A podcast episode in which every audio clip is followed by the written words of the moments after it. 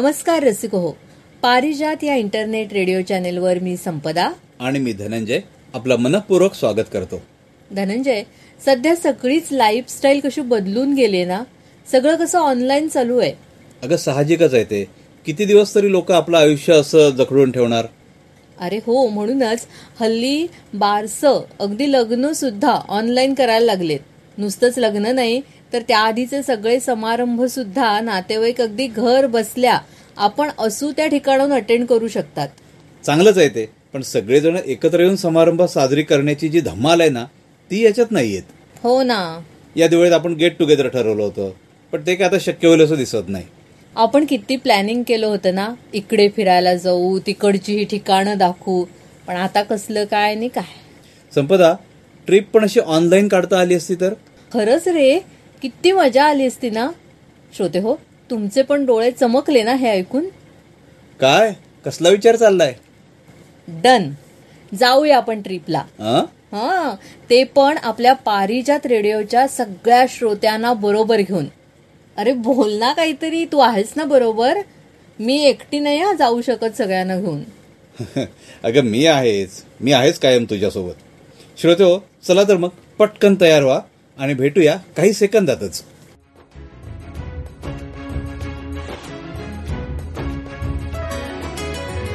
पारिजात रेडिओ आपलं internet radio channel.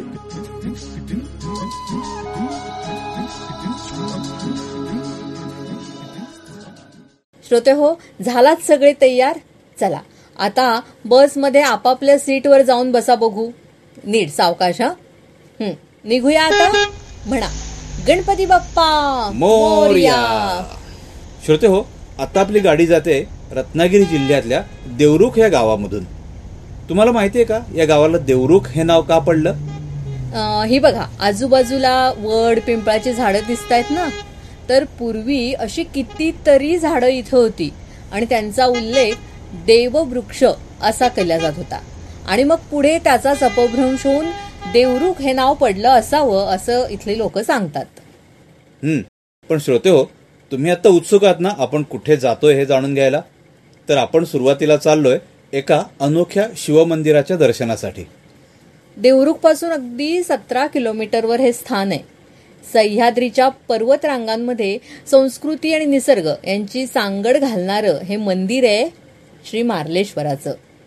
ज्यांनी या ठिकाणाबद्दल पूर्वी ऐकलंय किंवा स्वतः कधी पूर्वी या ठिकाणी गेलेत त्यांच्या मनात थोडी धाकधूक होईल की बापरे आता या पावसाच्या दिवसात आणि एवढ्या कडेकपारीतून कसं जायचं? आपल्याला जमेल तरी काय? तर श्रोते हो बघा मंदिर डोंगरावर आहे पण अगदी पायथ्यापर्यंत डांबरी रस्त्यानं आपण येऊन सुद्धा पोहोचलोय. चला आता बसमधून खाली उतरा बघू सगळ्यांनी. किती छान प्रसन्न वाटतंय ना या वातावरणात.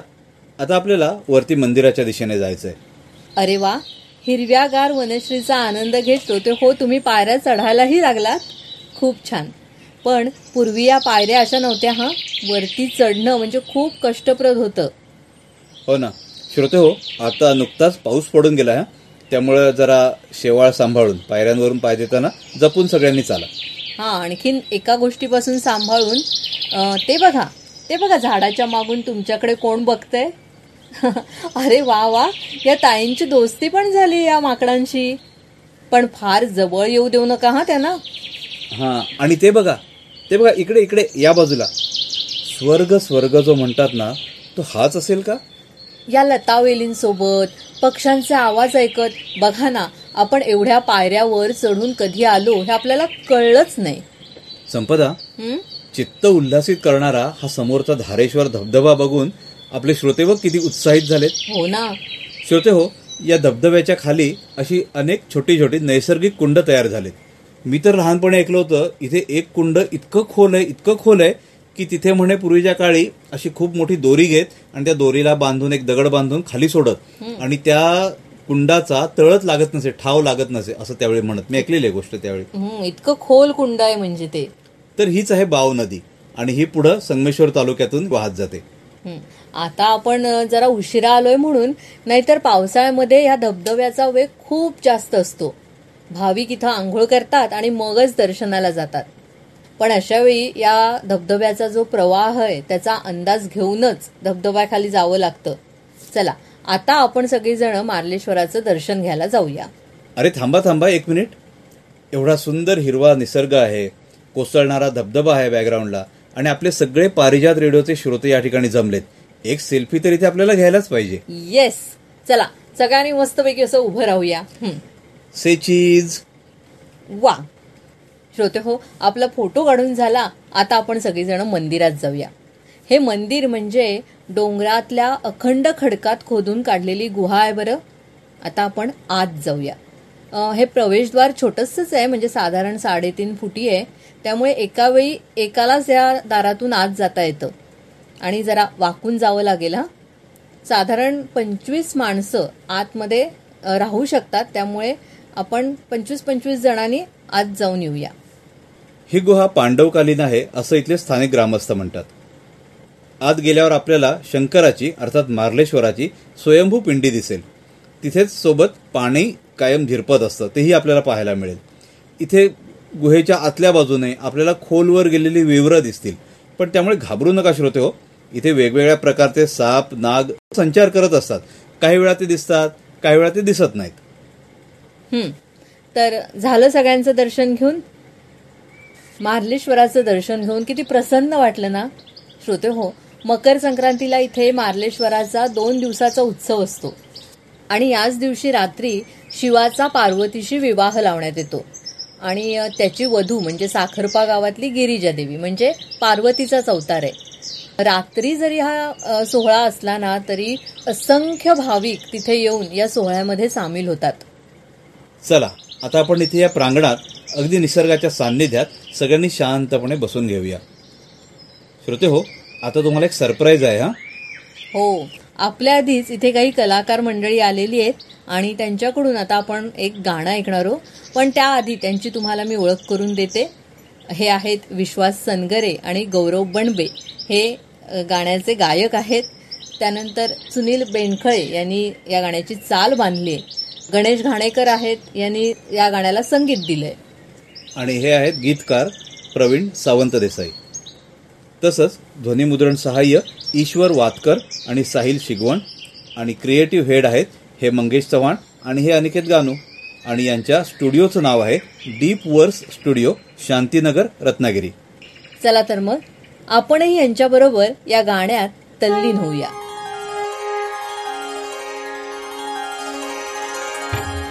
हर हर मालेश्वरा हर हर मालेश्वरा हर हर मालेश्वरा हर हर मालेश्वरा हर हर मालेश्वरा हर हर मालेश्वरा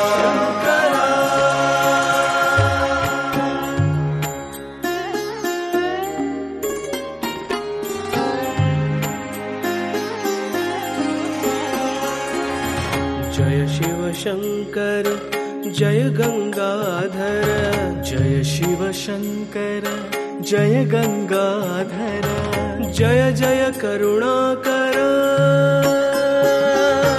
जय जय करुणाकर सदा शिव हर हर मालेश्वरा सदा शिव हर हर मालेश्वरा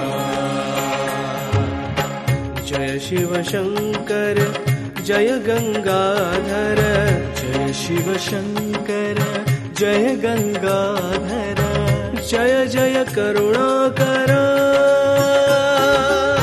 जय जय करुणाकर सदा शिव हर हर मालेश्वरा सदा शिव हर हर मालेश्वरा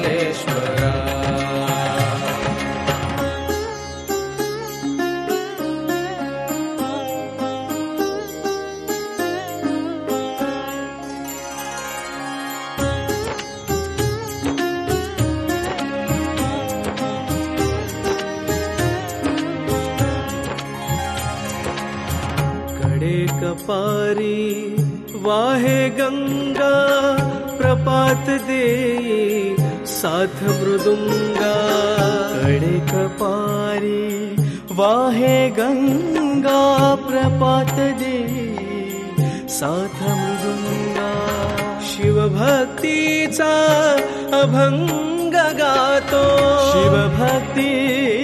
च अभङ्ग सह्याद्री सारा सदा शिव हर हर मालेश्वरा। सदा शिव हर हर मालेश्वरा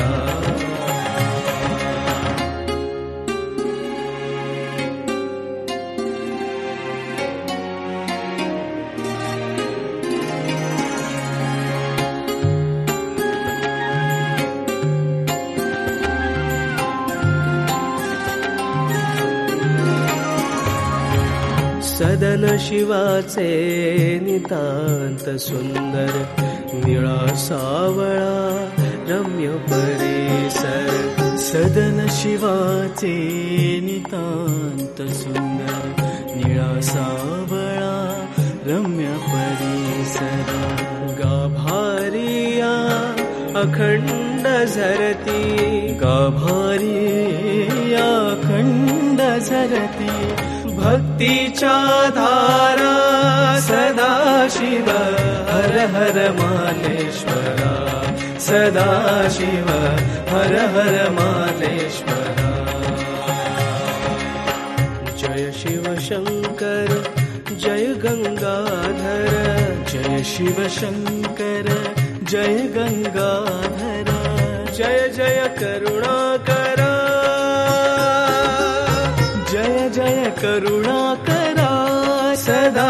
शिव हर हर मालेश्वरा सदा शिव हर हर मालेश्वरा सदा शिव हर हर मालेश्वरा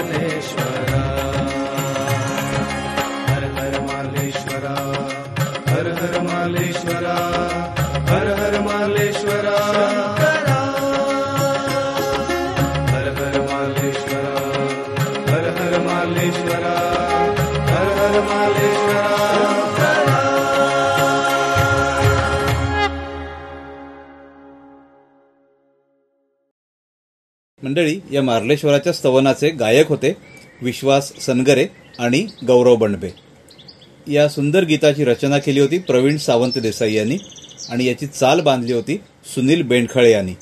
संगीत होतं गणेश घाणेकर यांचं. आणि तसंच या ध्वनिमुद्रणामध्ये सहाय्य केलं ईश्वर वातकर आणि साहिल शिगवण यांनी. यांचे क्रिएटिव्ह हेड मंगेश चव्हाण आणि अनिकेत गानू आहेत.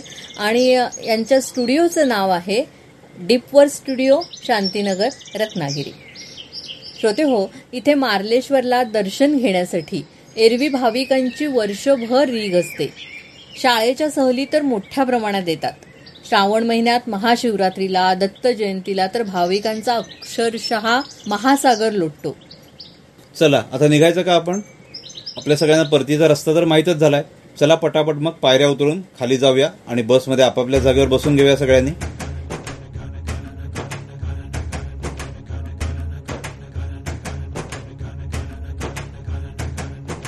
आता हळूहळू पोटात कावळे ओरडायला लागले असतील ना सगळ्यांच्या? आता अगदी थोडंच जायचं आहे आपल्याला. चला आता आपण बसमधून उतरून घेऊया. इथे मस्तपैकी कोकणी जेवणाची तुमची सोय केलेली आहे. आता हातपाय स्वच्छ धुवून जेवायला बसूया. आणि वदनी कवळ घेता नाम घ्या श्रीहरीचे हा श्लोक म्हणून आता आपण जेवायला सुरुवात करूया. दमला आहात ना सगळे तर सावकाश जेवा. मगाशी बसमध्ये माझ्या शेजारी मुंबईच्या रुपाली बागवे बसल्या होत्या. तर मला त्या त्यांच्या लहानपणीच्या आपल्या कोकणातल्या खाद्य संस्कृतीबद्दलच्या काही गोष्टी सांगत होत्या. ऐकायच्यात का तुम्हाला पण सगळ्यांना? हो चालेल ना. नक्कीच सांगूया आपण त्यांना. रुपालीताई करा सुरुवात. नमस्कार. मी आज तुमच्याशी माझ्या बालपणींच्या आठवणींबद्दल काही बोलणार आहे. अन्न वस्त्र आणि निवारा या माणसाच्या मूलभूत गरजा. पैकी अन्नाच्या बाबतीत प्रत्येकाचे वेगवेगळे मत असते. सध्या तर दिवेकर की दीक्षित असेही प्रवाह आहेत. काही जण खास जगण्यासाठी खातात तर काही माझ्यासारखे खवय्ये खाण्यासाठी जगतात. गमतीचा भाग सोडला तर चांगले चुंगले खाणे कोणाला आवडत नाही. माझ्या सुदैवाने लहानपणापासून रुचकर आणि चमचमीत अन्न भरपूर मिळाले. आई आईची आई मामी मावशा सर्वांच्याच हाताला छान सर्वच सुगरणी. तो अंश माझ्यातही थोडाफार उतरला बरं का? लहानपणी चाखलेल्या उत्तमोत्तम पदार्थांची चव आजही जिभेवर रेंगाळते आहे. त्या काळी म्हणजे ऐंशीच्या दशकात नाश्त्याला घरगुतीच पदार्थ घरोघरी बनत. कॉर्नफ्लेक्स ओट्स वगैरेंचा सुळसुळाट झाला नव्हता. शिरा उपमा पोहे खिचडी डोसे आप्पे इडली थालीपीठ वगैरे घरगुती पदार्थांनी सकाळ कशी समृद्ध होऊन जायची? जेवणही घरचेच. हॉटेलमध्ये जाणे व्हायचे पण सतत नाही. कधीतरी प्रसंगी. वाढदिवसाची पार्टीही घरीच व्हायची. तेव्हाचे बेतही ठरलेले असायचे. बटाटेवडा शिरा इडली चटणी गुलाबजाम आमरसपुरी अशा प्रकारचे घरगुतीच बेत असायचे. केकचे प्रस्थ तेव्हा माजले नव्हते. मित्रमैत्रिणींना घरी बोलवून साधेपणाने वाढदिवस औक्षण करून साजरा केला जायचा. माझी आई खूप सुगरण. नोकरी करूनही धावपळीत तिने आमच्या खाण्यापिण्याच्या आवडी जपल्या. तिचे सर्वच पदार्थ छान रुचकर असत. पण मला सर्वात जास्त आवडायचे ते तिच्या हातचे मासे. बाबा खास मिरकरवाडा जेट्टीवरून ताजे फडफडीत मासे आणायचे. पापलेट कोलंबी व सुरमई हे माझ्या विशेष आवडीचे.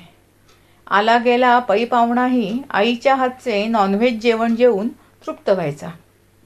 माझी आजी आईची आई आम्ही मामई म्हणायचो तिला. तिच्याही हाताला खूप छान चव होती. व्हेज नॉनव्हेज सर्वच पदार्थ छान करायची. काही पदार्थ तिची स्पेशालिटी होते. मोकळ निनावं भोगीची भाजी ऋषीची भाजी वगैरे करावं तर मामईनेच. आता मामी हे सर्व लाड पुरवते. आई मामई व मामीच्या हातचे रुचकर पदार्थ खाऊन मी अगदी पट्टीची खवय्या बनले. त्यामुळे मुळमुळीत आणि बेचव जेवण मानवतच नाही. दिवाळीचा फराळ हा तर खास जिव्हाळ्याचा विषय. आजीची पाककला आई व सर्व मावशांमध्ये सारखीच. त्यामुळे कच्च्या पोह्यांचा चिवडा तर सगळ्यांकडे सेमच चवीचा. चकल्या खाज्याच्या करंज्या अनारसे शंकरपाळ्या शेव सर्वच फराळ एकसे एक व्हायचा. त्यात खाज्याच्या रंगीत करंज्या या स्पेशल करायला मेहनतही फार. अनारसे तर एवढे जाळीदार व खुसखुशीत की विचारू नका. दसरा झाला की मामई आई अनारशांच्या तयारीला लागायच्या. तांदूळ धुवून सावलीत सुकवायचे. ते खलबत्त्यात कुटून त्यात गूळ मिक्स करून पीठ डब्यात बंद करून ठेवायचे. आंबवायला ठेवायचे. ही सर्व कामे फार किचकट. पण आई मामई मामी लिलया पार पाडत. अनारशाचे पीठ दिवाळीपर्यंत छान फसफसून वर येई मग खसखशीवर अनारसा हलक्या हाताने थापणे हे कौशल्याचे काम. आईचे बघून मलाही ते हळूहळू जमायला लागले. तेव्हा दिवाळीच्या फराळासारखेच पापड लोणची सरबतं वगैरे घरीच करायचे. उन्हाळ्याच्या सुट्ट्या हा खरं तर वाळवणाचा एक स्वतंत्र विषय. तर या सुट्ट्यांमध्ये आम्ही भावंडांची अगदी चंगळ असायची. बाबा कोकम सरबतासाठी बाजारातून रातांबे म्हणजेच कोकमं विकत आणायचे. आई ती फळं स्वच्छ धुवून पुसून घ्यायची. विळीवर त्यांचे दोन तुकडे करायची. मी व बाबा चमच्याने आतील गर एका पातेल्यात काढून घ्यायचो. या गराचे सुरेख गुलाबी रंगाचे सरबत व्हायचे. कोकमाच्या वाट्या ताट्यात मांडल्या जायच्या. कोकम खाऊन पिवळे झालेले दात दाखवत मी व दादा एकमेकांना चिडवत बसायचो. मग सुरू व्हायची सरबत मोहीम. रातांब्याच्या रिकाम्या वाट्यांमध्ये साखर भरायची. त्या वाट्या काचेच्या भरणीत साखर व मिठाचे थर टाकत रचून ठेवायच्या. सर्व बरण्या भरल्या की आई त्यांना दादरे बांधून झाकण लावायची. मग आठवडाभर या बरण्या उन्हात ठेवल्या जायच्या. सरबत गाळून बाटल्यांमध्ये भरले जायचे. बाबा एवढे हौशी होते की त्यांनी खास सरबतासाठी काचेच्या बाटल्या व बरणा आणल्या होत्या. आंब्याच्या दिवसात तर आंबा पोळी फणस पोळी करणं व्हायचंच. सर्व भावंड मिळून रस काढायचो. नंतर बाठे चोखण्याचा सामूहिक कार्यक्रम संपन्न व्हायचा. काढलेला रस ताटांमध्ये घालून सुकायला ठेवायचा. संध्याकाळपर्यंत प्रत्येक ताटात बोटं घालून आम्ही सुकला की नाही ते चेक करायचो. अर्धावट सुकलेल्या आंबा पोळी फणस पोळीची चव तर अवर्णनीय. तीच गोष्ट आंबोशीची. कैरीच्या फोडी हळद मीठ लावून सुकायला ठेवायच्या. पण बहुतेक त्यातील आमच्याच पोटात जायच्या. पापड हे तर एक जॉईंट व्हेंचरच होते. उडदाचे व तांदळाचे पापड घरी केले जायचे. आई व मामी दोघीही नोकरी करणाऱ्या असल्याने दुसरा किंवा चौथा शनिवार रविवार निवडून त्या वेळेला हा कार्यक्रमाचा घाट घातला जायचा. मामई व मामी पापडाचे पीठ भिजवायच्या. मामी ते पाट्यावर कुटायची. पापड खार अधूनमधून चाटत पिठाची चव बघत आम्ही आमच्या परीने हातभार लावायचो. एक भाऊ पापडाच्या पिठाच्या गोळ्या करून द्यायचा. मी व बहीण त्या गोळ्यांच्या लाट्या करायचो. मामई मामी व आई त्या लाट्यांचे पापड लाटायच्या. दादा आणि दुसरा एक भाऊ ते पापड अंगणातील बाजेवर वाळत घालायचे. वाळवणांमध्ये या सुंभाने विणलेल्या बाजेचे असे खास महत्त्व होते. मामईचे या सर्व प्रोसेसवर बारीक लक्ष असायचे. वाळवणातील अजून एक मुख्य पदार्थ म्हणजे साबुदाण्याच्या पापड्या. त्याही रंगीबेरंगी. आई साबुदाणे भिजत घालून ते शिजवायची. वेगवेगळ्या भांड्यात शिजलेले मिश्रण घेऊन त्यात खायचे रंग टाकून रंगीत मिश्रण तयार करायची. बाबांनी खास वाळवणासाठी प्लास्टिक पेपर आणला होता. बाजेवर प्लास्टिक पेपर टाकून त्यावर मी व आई चमच्याने गोलगोल रंगीत पापड्या घालायचो. दिसायला फार सुरेख दिसत. नंतर वर्षभर उपासाला त्या तळल्या जायच्या. कोणी पाहुणा आला तर बांधूनही दिल्या जायच्या. तसेच बटाटा कीस कुरडया वगैरेही केल्या जायच्या. वर्षभराची बेगमी केली जायची. नोकरी करत असूनही आई व मामी आवर्जून यासाठी वेळ काढायच्या. पण नंतर नंतर वाळवण हा प्रकार कमीच होत गेला. या अशा विविध चवींच्या सुग्रास पदार्थांनी माझे खाद्य जीवन परिपूर्ण केले होते. शिक्षणानंतर नोकरीच्या निमित्ताने मुंबईत येणे झाले. तेव्हा मुंबईतील विविध हॉटेलच्या चवी चाखण्याचा योग आला. माझे ऑफिस तेव्हा कुलाबा ऑफशोअरला होते. साधारणतः एकोणीसशे शहाण्णवचा काळ होता तो. रिगलवरून बसने टर्न घेतला की ताजमहाल हॉटेल नजरेत भरायचे. तेव्हा फाईव्ह स्टार हॉटेलमध्ये जायची खूप इच्छा होती. एक दिवशी मी व मैत्रीण मिळून दोघींनी ताज कॉफी हाऊसला जायचे ठरवले. नीटनेटके कपडे घालून दोघी ताजमध्ये गेलो. माझ्या तुलनेत मैत्रिणीला फाईव्ह स्टारचा अनुभव जास्त होता. मी त्या झगमगाटाने जरा बुजलेच होते. त्यात काट्या चमच्याने खायची बोंब काठा कुठल्या हातात पकडायचा आणि चमचा कुठल्या हातात हे तरी कुठे माहीत होते. आम्ही आपले आपला हात लय भारीवाले. आपल्या हाताने जेवण्यात जी मजा आहे ती काट्या चमच्याने जेवण्यात नाही ना? एका बाजूचे टेबल बघून आम्ही बसलो. मेनू कार्ड पुढ्यात आले. बिस्लेरीची बाटली आणून ठेवली गेली. मी मेनू कार्ड वाचत होते. काय मागवावे ते कळेना. किमतीचा आकडाही वाकुलं दाखवत होता. त्यामुळे फार काही न मागवता एखादा पदार्थ व चहा मागवू असे ठरवले. आमच्या अपेक्षेपेक्षा तेव्हा फाईव्ह स्टारच्या किमती जरा जास्तच होत्या. चहा ऐंशी रुपये. तर स्नॅक्स त्याहून जास्तच. मेनू कार्डवरील एका पदार्थाने माझे लक्ष वेधून घेतले. Twinkling starlights. असे गोंडस नाव असणाऱ्या त्या पदार्थाची किंमत होती पस्तीस रुपये. आमच्या बजेटमध्येही बसणारी. लगेच ऑर्डर दिली. चहा व एक ट्विंकलिंग स्टारलाइट्स. थोड्या वेळाने वेटर एका ट्रेमध्ये टी कोजी घातलेली नाजूक किटली दूध शुगर क्यूब्स नाजूक बोन चायनाचे पांढरं शुभ्र गोल्डन कडा असलेले दोन कप बशी नक्षीदार चमचे आणि एका डिशमध्ये झाकलेली ट्विंकलिंग स्टारलाइट्स असा सर्व जामानिमा घेऊन आला. ट्रे टेबलवर ठेवला आणि त्याने झाकण काढले. ती स्टारलाईट्सची डिश बघताच मला हसावं की रडावं ते कळेना. मी मैत्रिणीकडे पाहिले. तिचीही तीच अवस्था होती. त्या फाईव्ह स्टारच्या शिष्टाचाराला न जुमानता आम्ही दोघीही खळखळून हसलो. त्या पांढरा शुभ्र प्लेटमध्ये होत्या साबुदाण्याच्या रंगीबेरंगी तळलेल्या पापड्या आणि त्याही मोजून सहा. ज्या पापड्या लहानपणी आईबरोबर वाळवण केली होती त्याच पापड्या फाईव्ह स्टारमध्ये ट्विंकली स्टारलाईट्समधून भेटायला आल्या होत्या. त्यानंतर जेव्हा जेव्हा मी कधी साबुदाण्याच्या पापड्या बघते तेव्हा तेव्हा मला ट्विंकलिंग स्टारलाईट्स आवर्जून आठवतात. आपल्या साध्या पापड्यांनी फाईव्ह स्टारच्या मेनूमध्ये स्थान पटकावले आहे हे बघून अभिमानही वाटतो. वा वा. एकतर कोकणी रुचकर जेवण आणि त्याबरोबर रुपाली बागवे यांच्या या गोष्टी ऐकताना खूप मजा आली. संपदा तुमचं काही जणींचं जेवण होतंय तोपर्यंत आम्ही पुरुष मंडळी जरा इकडे पडतो. ए नाही नाही नाही ना थांबा थांबा. अजिबात आडवं व्हायचं नाहीये कुणी. आमचं होतं चालंय आपल्याला ना आता मस्त गाणी म्हणायचेत आणि गप्पा मारायच्यात. बर खरं तर सुस्ती झाली होती जेवणाची. पण ठीक आहे. चला श्रोते आपण सगळे आता अंगणात बसून घेऊया.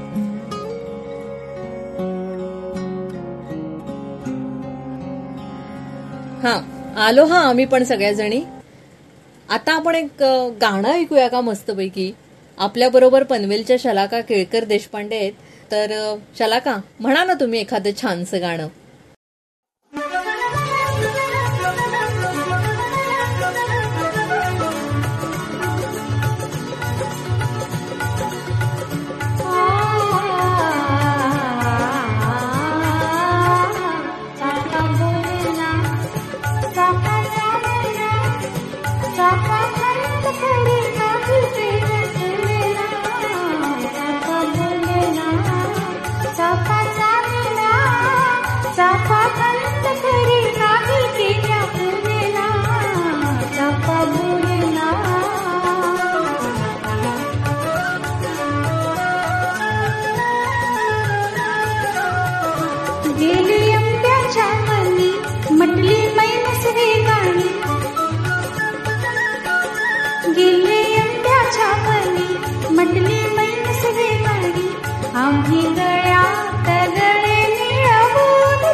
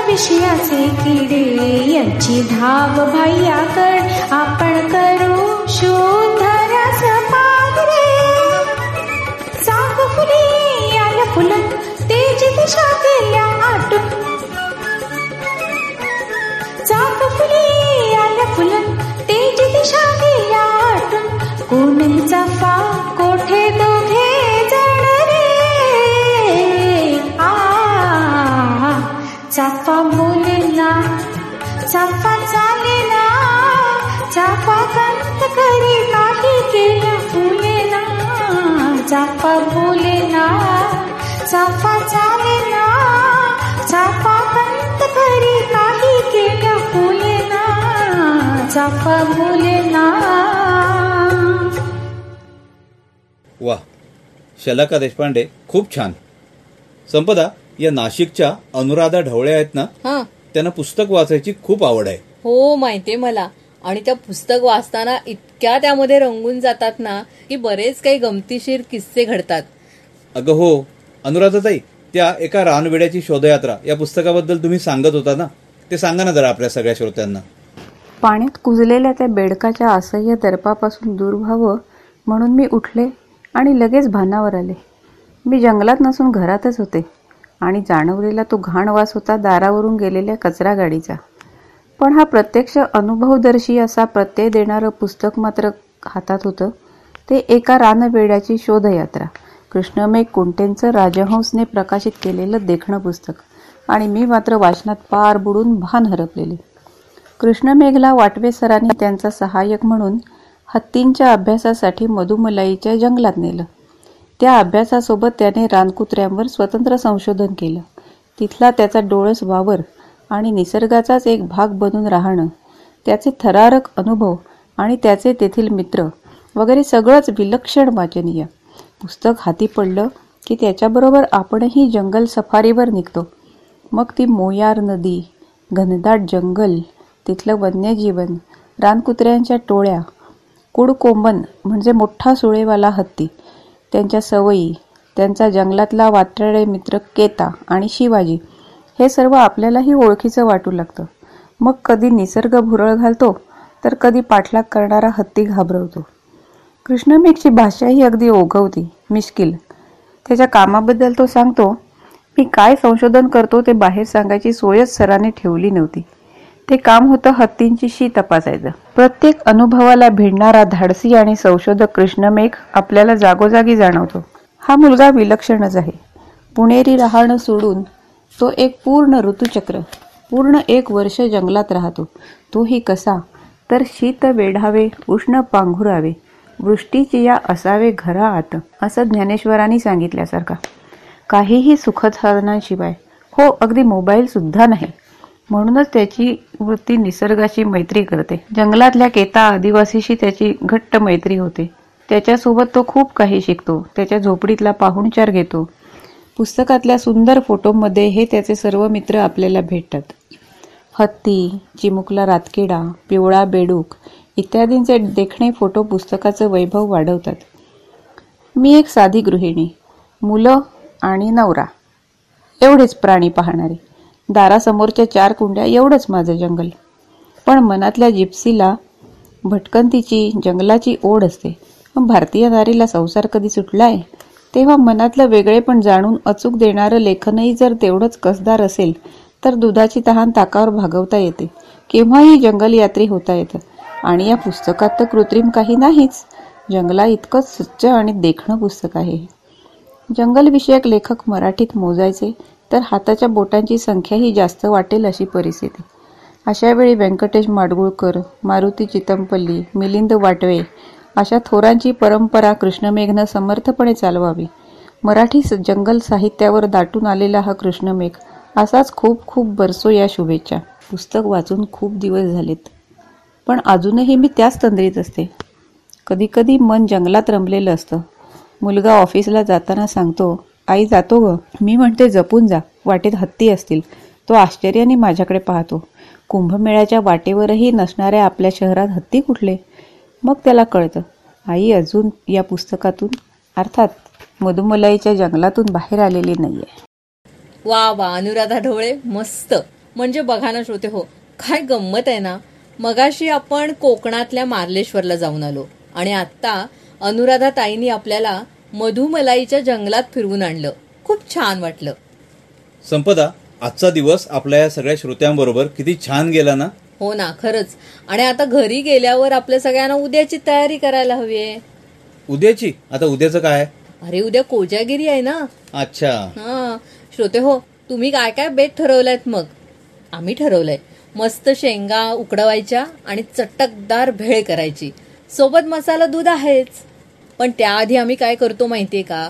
वाटीत दूध घ्यायचं आणि ती वाटी घेऊन अंगणात जायचं. आणि ती अशा जागी ठेवायची की त्या वाटीतल्या दुधात चंद्र दिसला पाहिजे. आणि त्या दुधात दिसणाऱ्या चंद्राची मग पूजा करायची. श्रोते हो तुम्ही कधी केलं नसेल ना तर जरूर यावेळी करून बघा. आणि अजून एक आपल्याला हा कोजागिरी शब्द कसा आला ते माहितीये सगळ्यांना? कोजागरती म्हणजे काय? तर कोण जागा आहे? असं म्हणत ती लक्ष्मी त्यावेळी फिरत असते. आणि त्या लक्ष्मीला आपण प्रतिसाद कसा द्यायचा असतो?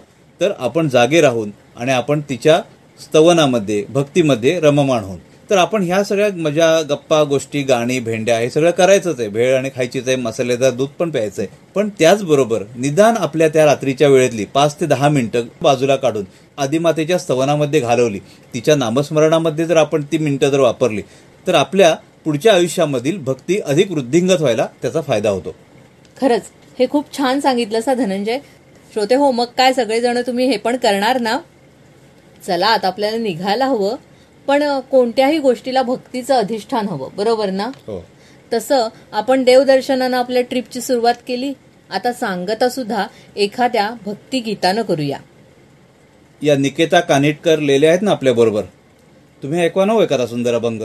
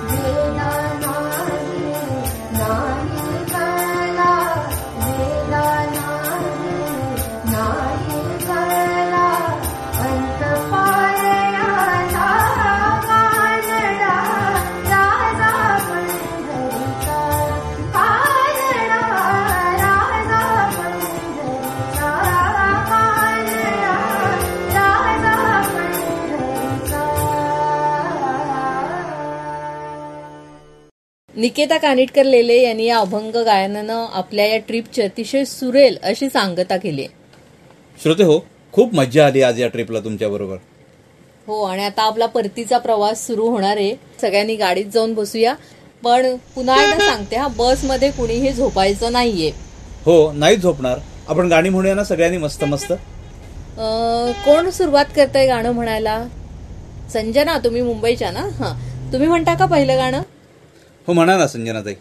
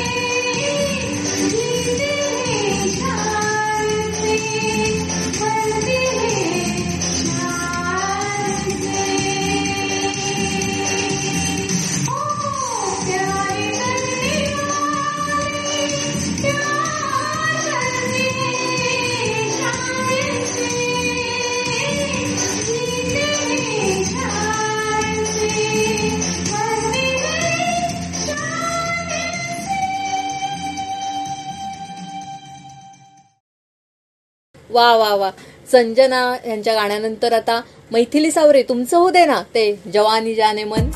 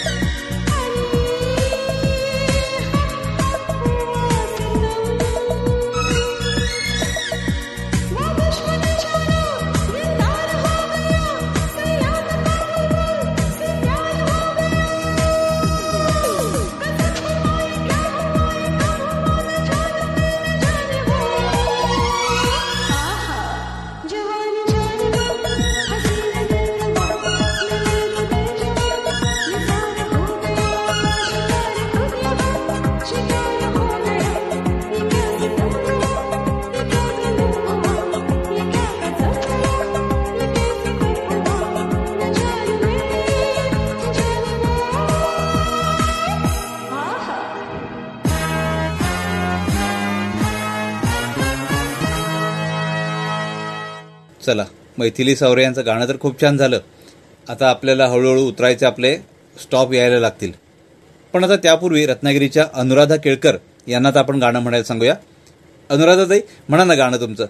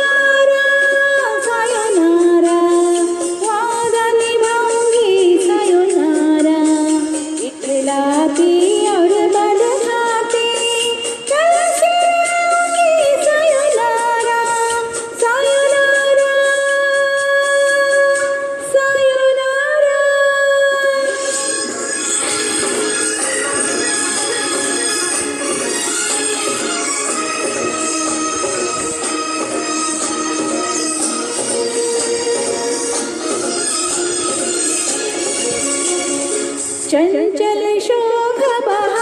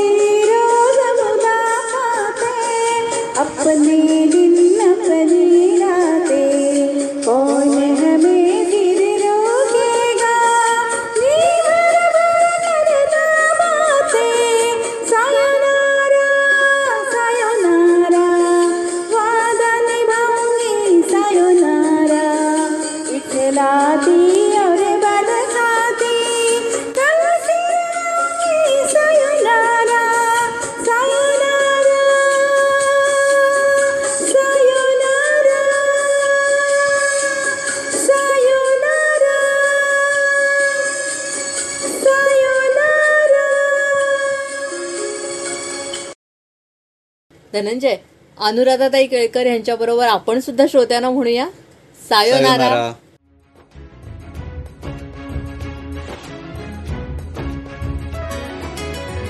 पारिजात रेडिओ आपलं इंटरनेट रेडिओ चॅनल.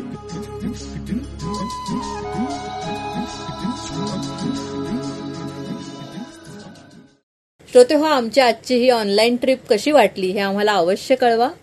आमचा व्हॉट्सॲप नंबर आहे. Nine four two two four two nine triple three चौऱ्याण्णव बावीस बेचाळीस त्र्याण्णव तेहतीस तसंच आमचं पारिजात रेडिओ नावाचं फेसबुक पेज आहे त्याच्यावरही तुम्ही तुमची प्रतिक्रिया नोंदवू शकता हा पण जो रेडिओ ऐकतोय या रेडिओच्या पेजवर देखील आपल्याला खाली गेला तर कॉमेंट सेक्शन आहे या कॉमेंट सेक्शनमध्ये देखील आपण आपली कॉमेंट आम्हाला जरूर पाठवू शकता आणि श्रोते हो आठ वाजल्यापासून एक एक तासानं तुम्ही या ऑनलाईन ट्रिपचा आनंद पुन्हा पुन्हा घेऊ शकता आज रात्री अकरा वाजेपर्यंत. पण पुन्हा मात्र भेटायचंच आहे पुढच्या गुरुवारी आपल्या फ्रेश नव्या ताज्या कोऱ्या कार्यक्रमात. आणि आमची जुनी सगळी रेडिओची प्रसारणं आपल्याला ऐकायला मिळतील. अँकर dot F M slash Parijat radio या आपल्या पॉडकास्ट प्लॅटफॉर्मवर मला वाटतं धनंजय आपल्या फेसबुक पेजवर सुद्धा आपण ही लिंक दिलेली हो आहे. दिलेली आहे लिंक तिथे. तेव्हा श्रोते हो पारिजात रेडिओवर असंच प्रेम करत रहा आणि ऐकत रहा पारिजात रेडिओ आपलं इंटरनेट रेडिओ चॅनल तेव्हा आजच्या कार्यक्रमातून मी धनंजय आणि मी संपदा आपला निरोप घेतोय. नमस्कार. नमस्कार.